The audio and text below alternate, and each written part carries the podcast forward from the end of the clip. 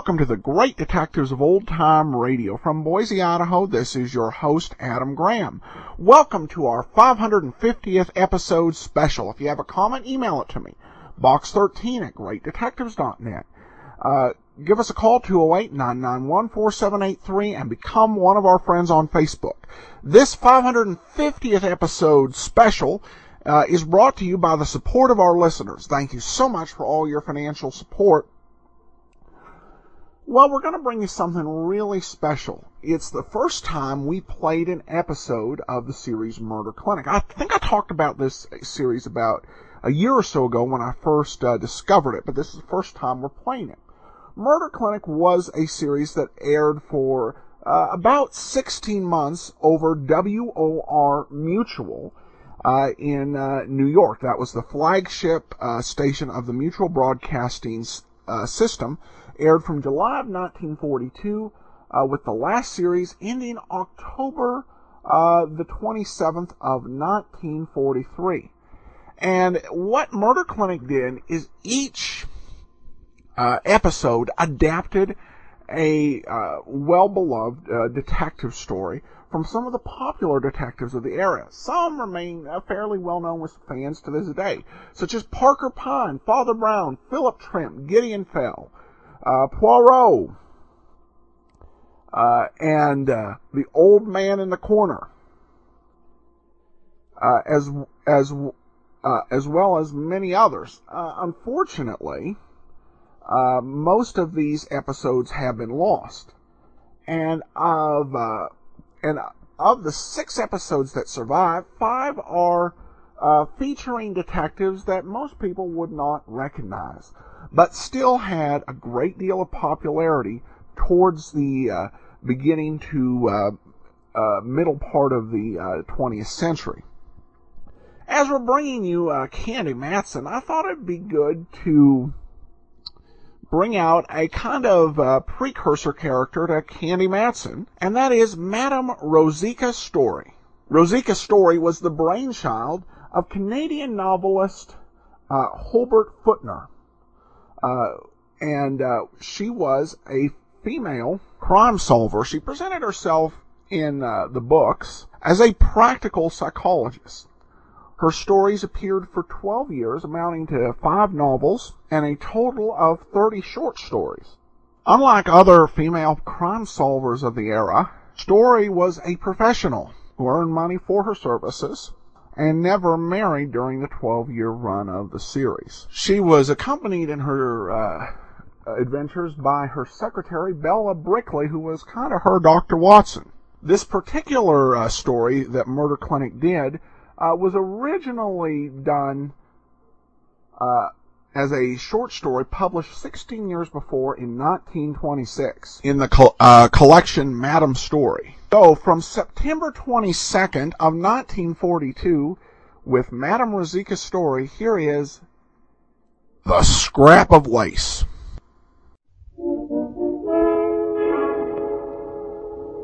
Murder Clinic, stories of the world's great detectives. Men against murder.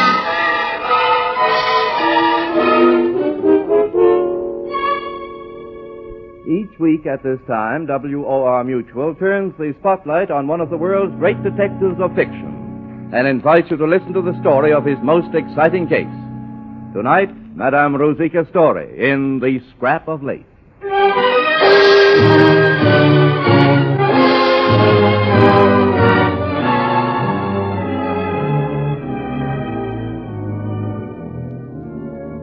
Madame Storey.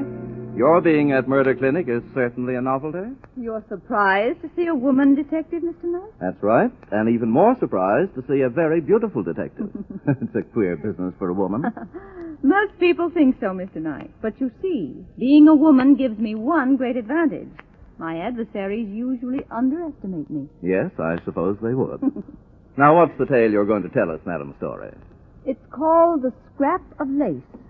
I chose it because it seems to me so unusual a crime. A strange story of jealousy and death. Of course, you know the great family of Kruger who ruled New York society for generations. When Mrs. Peter John Kruger III died, her mantle descended as a matter of course to Mrs. Peter John Kruger IV. This beautiful and charming young woman, Mimi by name, inherited not only her mother-in-law's scepter, but also Teresa de Guion. Teresa de Guion was the first and certainly the greatest of social secretaries. The story begins one summer morning at Kerris Woods, the enormous and rather monstrous Kruger estate in Upper Westchester.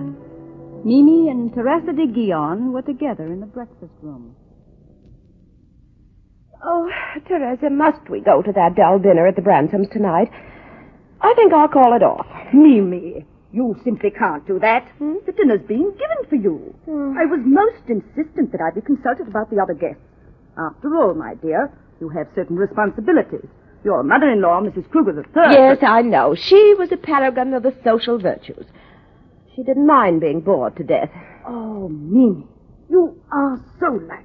What would you do without me? Ah, you worry too much, Teresa.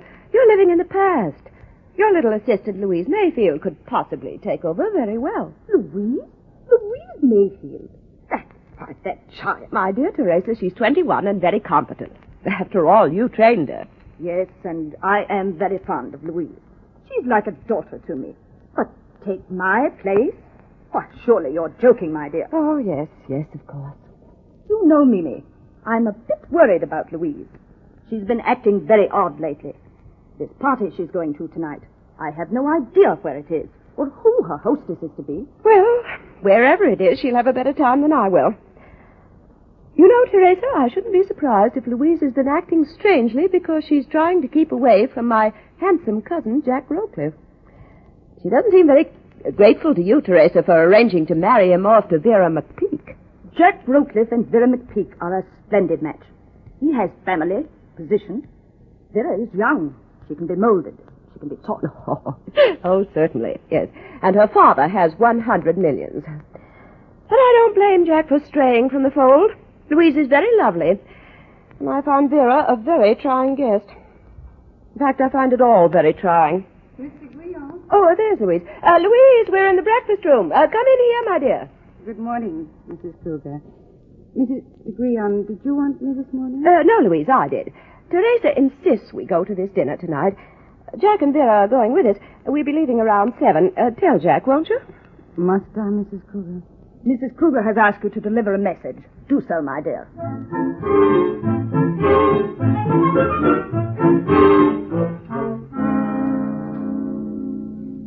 Jack, I came only to tell you about the dinner. Louise, Please, must we go through all this again? Why don't you leave me alone? because I'm mad about you, Louise. Can't you understand? I'm in love with you. I want you to marry me. You marry and support a wife? Don't be silly, Jack. It Does sound silly, doesn't it? But I'm changed, I tell you. You've changed me, Louise. I love you. There's, there's nothing I wouldn't do for you. And what about Vera McPeak? Oh. No, Jack. I'm afraid you've been bought, paid for, and delivered. Vera won't let you go so easily. I'll tell her tonight that I'm through, Louise. I'll meet her at the dinner and tell her, and then I'll come back here to you. Come back if you like, Jack. Good. I'll be back at about. But I won't be here. Where are you going, Louise? Why don't you tell me? It's not a man. I know it's not a man. Who is it? Who is it? Nonsense has gone far enough. What I do is my own business. Do you understand that, Jack? No, it's my business. You're mine, Louise. Do you hear? You're mine. I'll have you or no one else will. Jack, let go of my wrist. Louise, tell me. You're hurting me. Please. Louise, I want to know. Let me go. Well, Jack. Still Vera. making passes at the servants, I see. Perhaps it's just as well you saw. Might as well have this out now. Shut up, I can handle this. It's pretty easy to see what Miss Mayfield's little game is. She thinks she'll marry into the great Kruger clan. Well, let me tell you, Miss Mayfield, Jack hasn't got a cent to his name and never will have. Vera, please. I understand perfectly, Miss McPeak. I assure you, I have no ambitions in Mr. Oakley's direction. Quite the lady, aren't you, Miss Mayfield? Well, what's your step? Sure, I know what you all think of me. Vulgar. Common. But let me tell you, we common clay McPeaks from Pittsburgh know how to get what we want. And we know how to keep it. Think that over, Miss Mayfield. Think that over.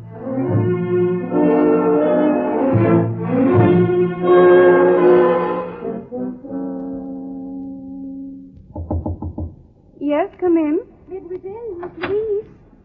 Madame Kruger has sent me to help you dress for your engagement. Come in, look. How thoughtful of Mrs. Kruger to send you, Suzanne. Have they gone? But oui, the car she left long ago. Oh, don't you see, we're not happy. Monsieur Jacques, he say nothing. And Mademoiselle, his fiancée, the ugly one, she... oh, you say, she's very angry. Even Madame, she wants not to go. Well, let's not think of them, Suzanne. I'm happy, and I'm going to have a wonderful time. Now, Mademoiselle is très charmante. Very lovely. It is a feast you go to, n'est-ce pas? It is for your young man that your eyes shine so. Hmm? Maybe. You're too smart, Suzanne. How do I look? Oh, ravissant, Mademoiselle. You'll eat you up. You are so lovely. Suzanne, you are a darling. Yes, yes. Who is it? A letter from Miss Mayfield. Oh, thanks. It is a letter for you, Mademoiselle. For me? That's a thick one, isn't it? Oh, how lovely. What an exquisite handkerchief. Why, Who could have sent it to me? Madame Kruger must have sent it. It is one of the six she bought in Paris. It is perfect, Mademoiselle, for your costume, n'est-ce pas? Oh, it's lovely. What a darling Mrs. Kruger is. She is most generous. Shall I put the scent, the perfume on it, Mademoiselle? No, thank you. I'll do it myself, Suzanne. Oh, just put that bottle of gardenia perfume on my dressing table, please. Oui, Mademoiselle.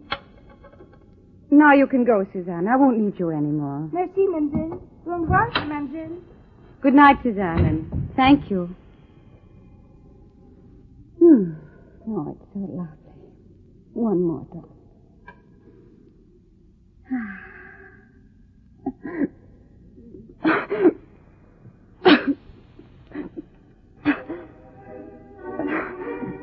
Suzanne. Suzanne.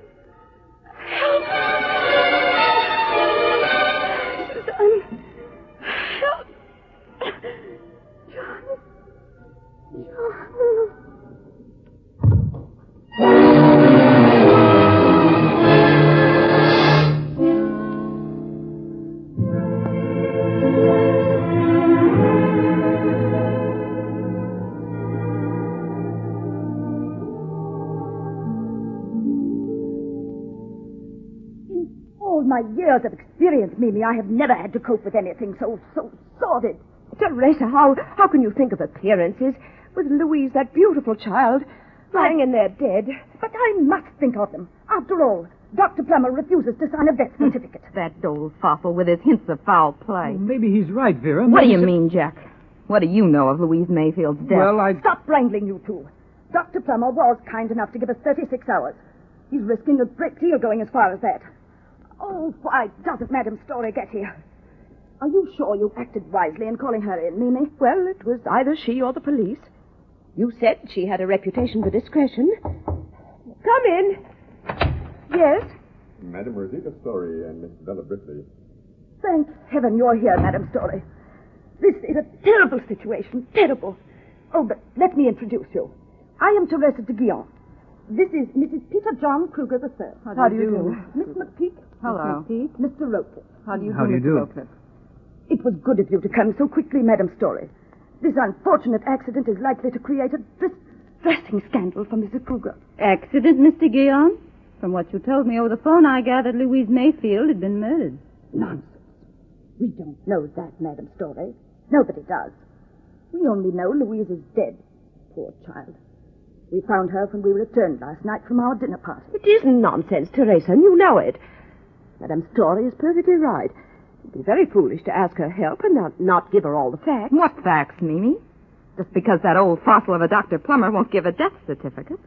Yes, me, it's a nice little scheme to get you to hire this Storey woman and split whatever she can manage to get out of you. Vera. That's an interesting idea, Miss McPeak, though I must confess that so simple and clever a scheme would never have occurred to me. But surely Dr. Plummer offered some other reason for refusing a death certificate. Yes. He says. Oh, it's impossible, but. He says Louise was asphyxiated. Old fool, there isn't a gas outlet in the house. How helpful of you to know that, Miss McPeak. You won't mind, will you, if I check for myself? I don't mind what you do. Oh, what's the use of all this? We've nothing to tell. All of us were at a dinner party 20 miles from here together. When we got home after 11, we found Louise, well, that is Miss Mayfield, dead. I see. Mr. Guion, when you phoned me, you said something about some missing object. Suzanne, the maid, insists a lace handkerchief came in the mail for Louise as she was dressing to leave. When we found her, the handkerchief had disappeared. Very interesting. Suppose I start then by questioning this maid, Suzanne. Maybe she can tell me more about this missing handkerchief.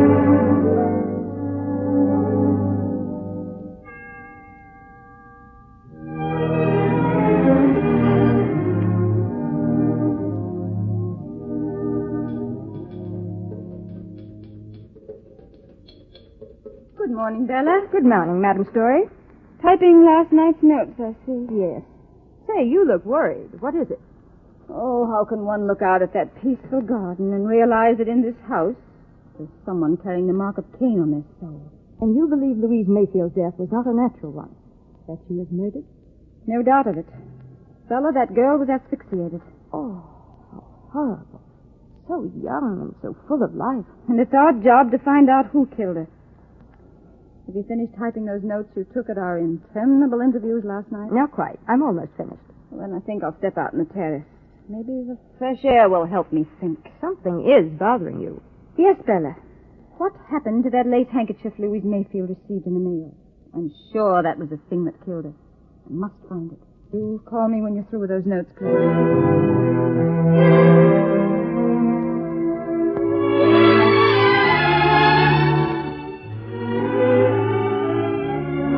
Madam Storey.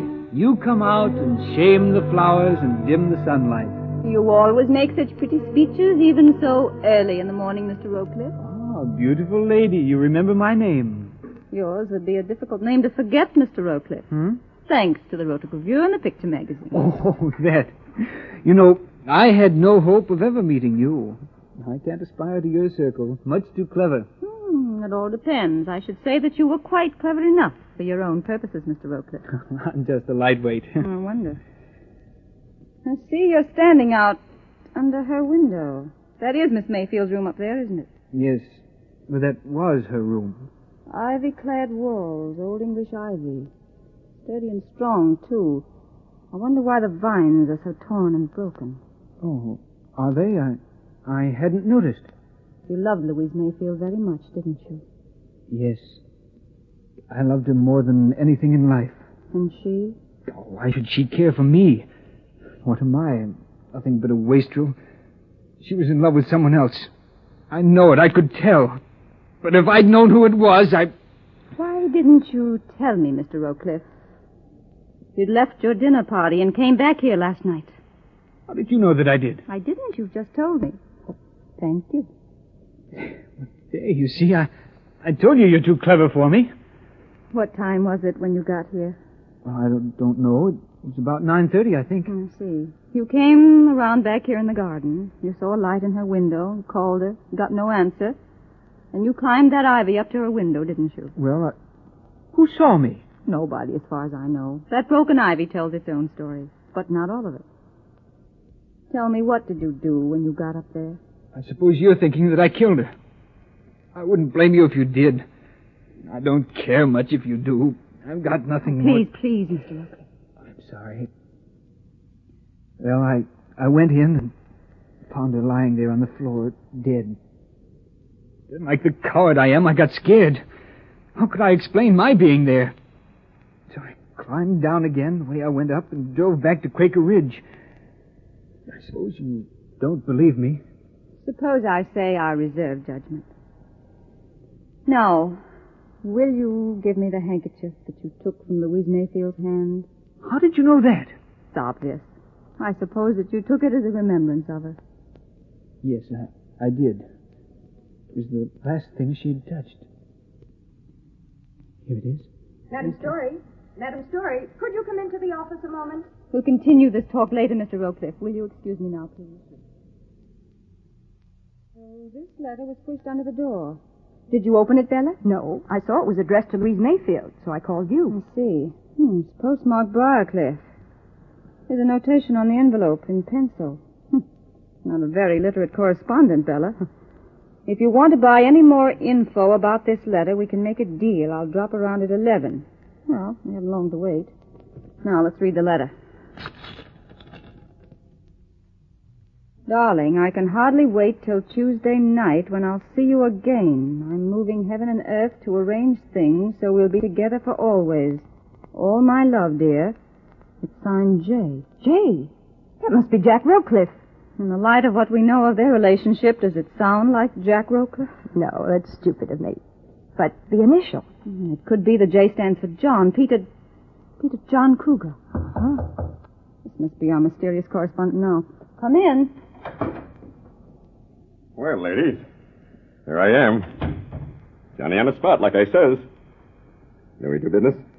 You're the Kruger chauffeur, aren't you, Mr. Uh... Gargan's the name. Chauffeur and bodyguard. I'm sure you're efficient in both departments, Mr. Gargan. But uh, why the bodyguard?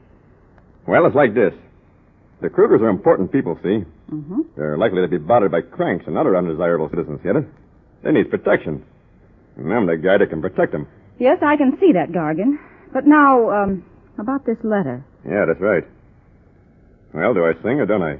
That depends on your song, Gargan. First, tell me, how did you manage to get hold of this letter? Well, it's like this.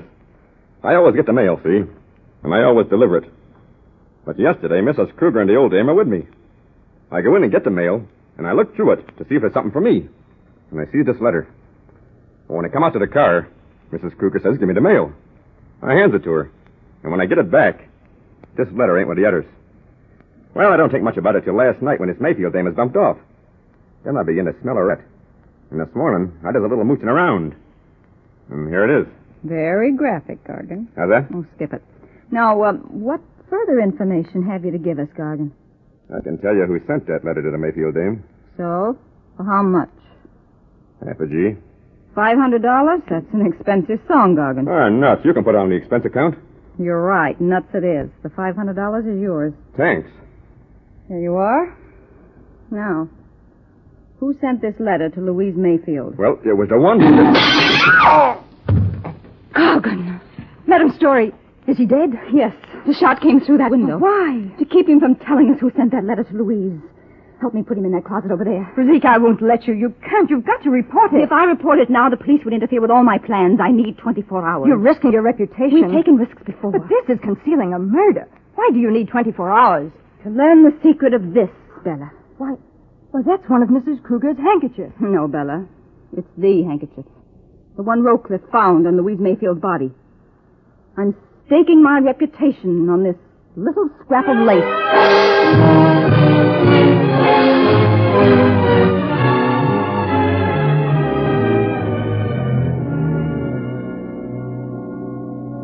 Madam Storey, Potter is back. Oh, that's good, Bella. Did he bring back the handkerchief from the laboratory report? Yes, here they are. Hmm. Just as I thought. Oh, what a horrible use for such a lovely thing. This handkerchief was the murder weapon, Bella. But how could it have been? Because our murderer knew that Louise Mayfield used gardenia toilet water. But can we find out who sent it? I rather think we can. Bella, get those four lace handkerchiefs that Suzanne got for me from Mrs. Kruger. What are you going to do now? Now, my dear Bella, I'm going out to present a noose to a murderer.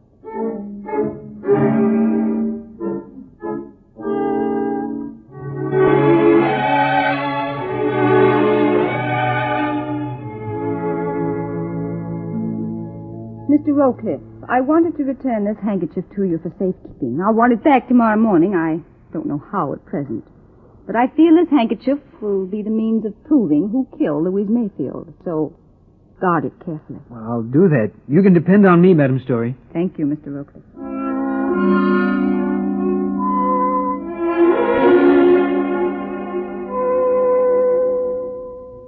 Miss McPeak, the greatest proof that I'm not against you is that I'm going to ask you to keep this handkerchief for me. The most important piece of evidence I have. I have no assurance the murderer would not kill me to get it back. But it would never be supposed that I'd given it to you to guard. Will you keep it for me until tomorrow morning? No, don't worry. I'll keep it safe. Thank you, Miss McPeak.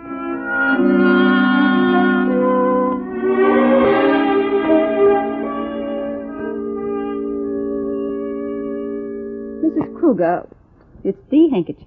It's the one that was sent to Louise Mayfield. Where'd you get it? Can't tell you that now, but I'm afraid it was the cause of her death. Oh, how horrible. What I'm going to ask you to do is to hold it for me just until tomorrow morning.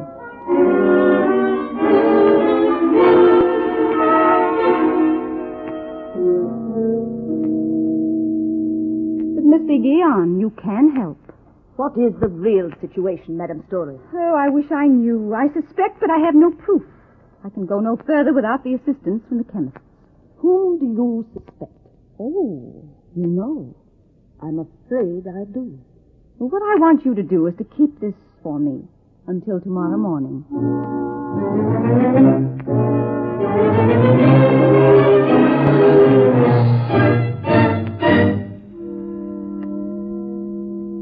Mrs. Kruger, I've asked you, Mr. Guion, Miss McPeak, and Mr. Rowcliffe to meet me here this morning in order that we may determine who murdered Louise Mayfield. what do you mean? You, you know, Madame Storey?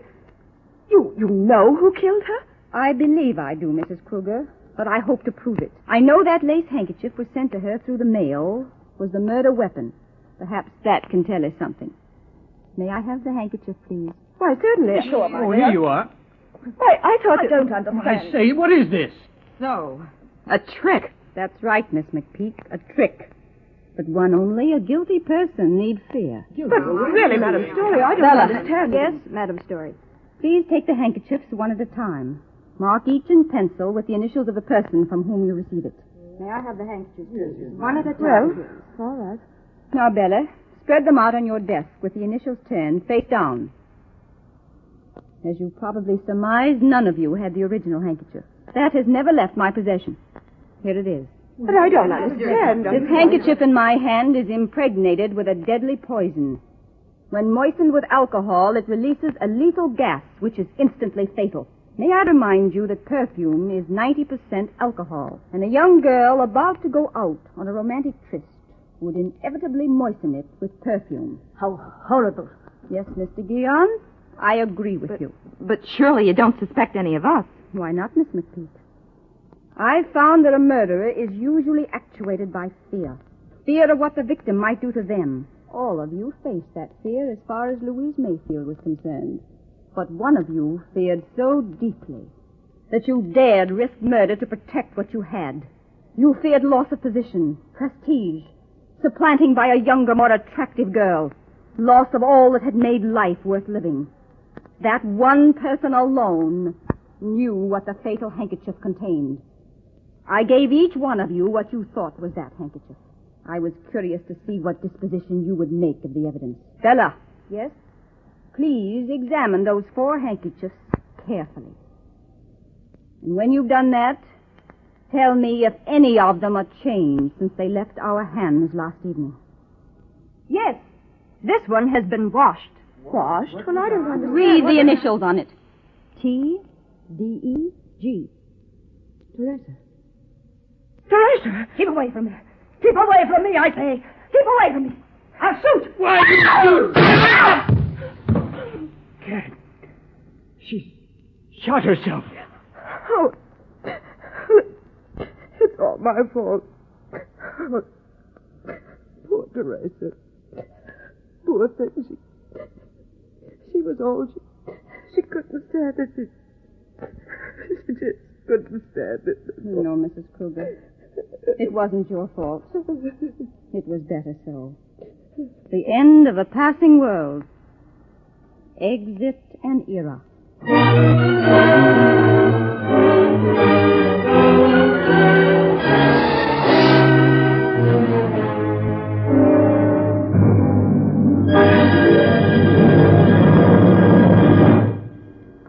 You have been listening to Murder Clinic.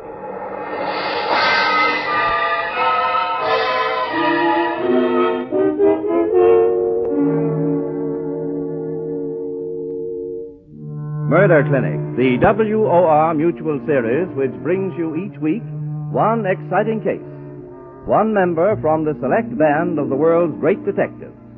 Next week, Murder Clinic will bring you Sir Henry Merivale, known to his host of admirers as H.M. in Death in the Dressing Room. This famous detective finds a brilliantly clever pickpocket and discovers an even more clever murderer. Tonight's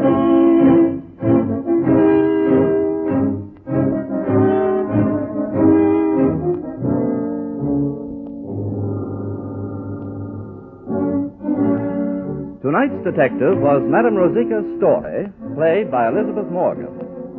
Original music was composed by Ralph Barnhart and conducted by Bob Stanley.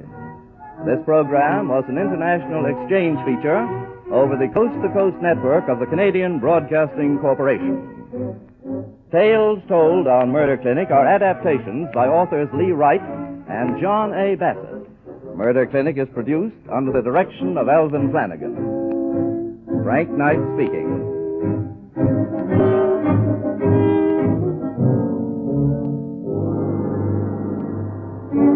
This is the Mutual Broadcasting System.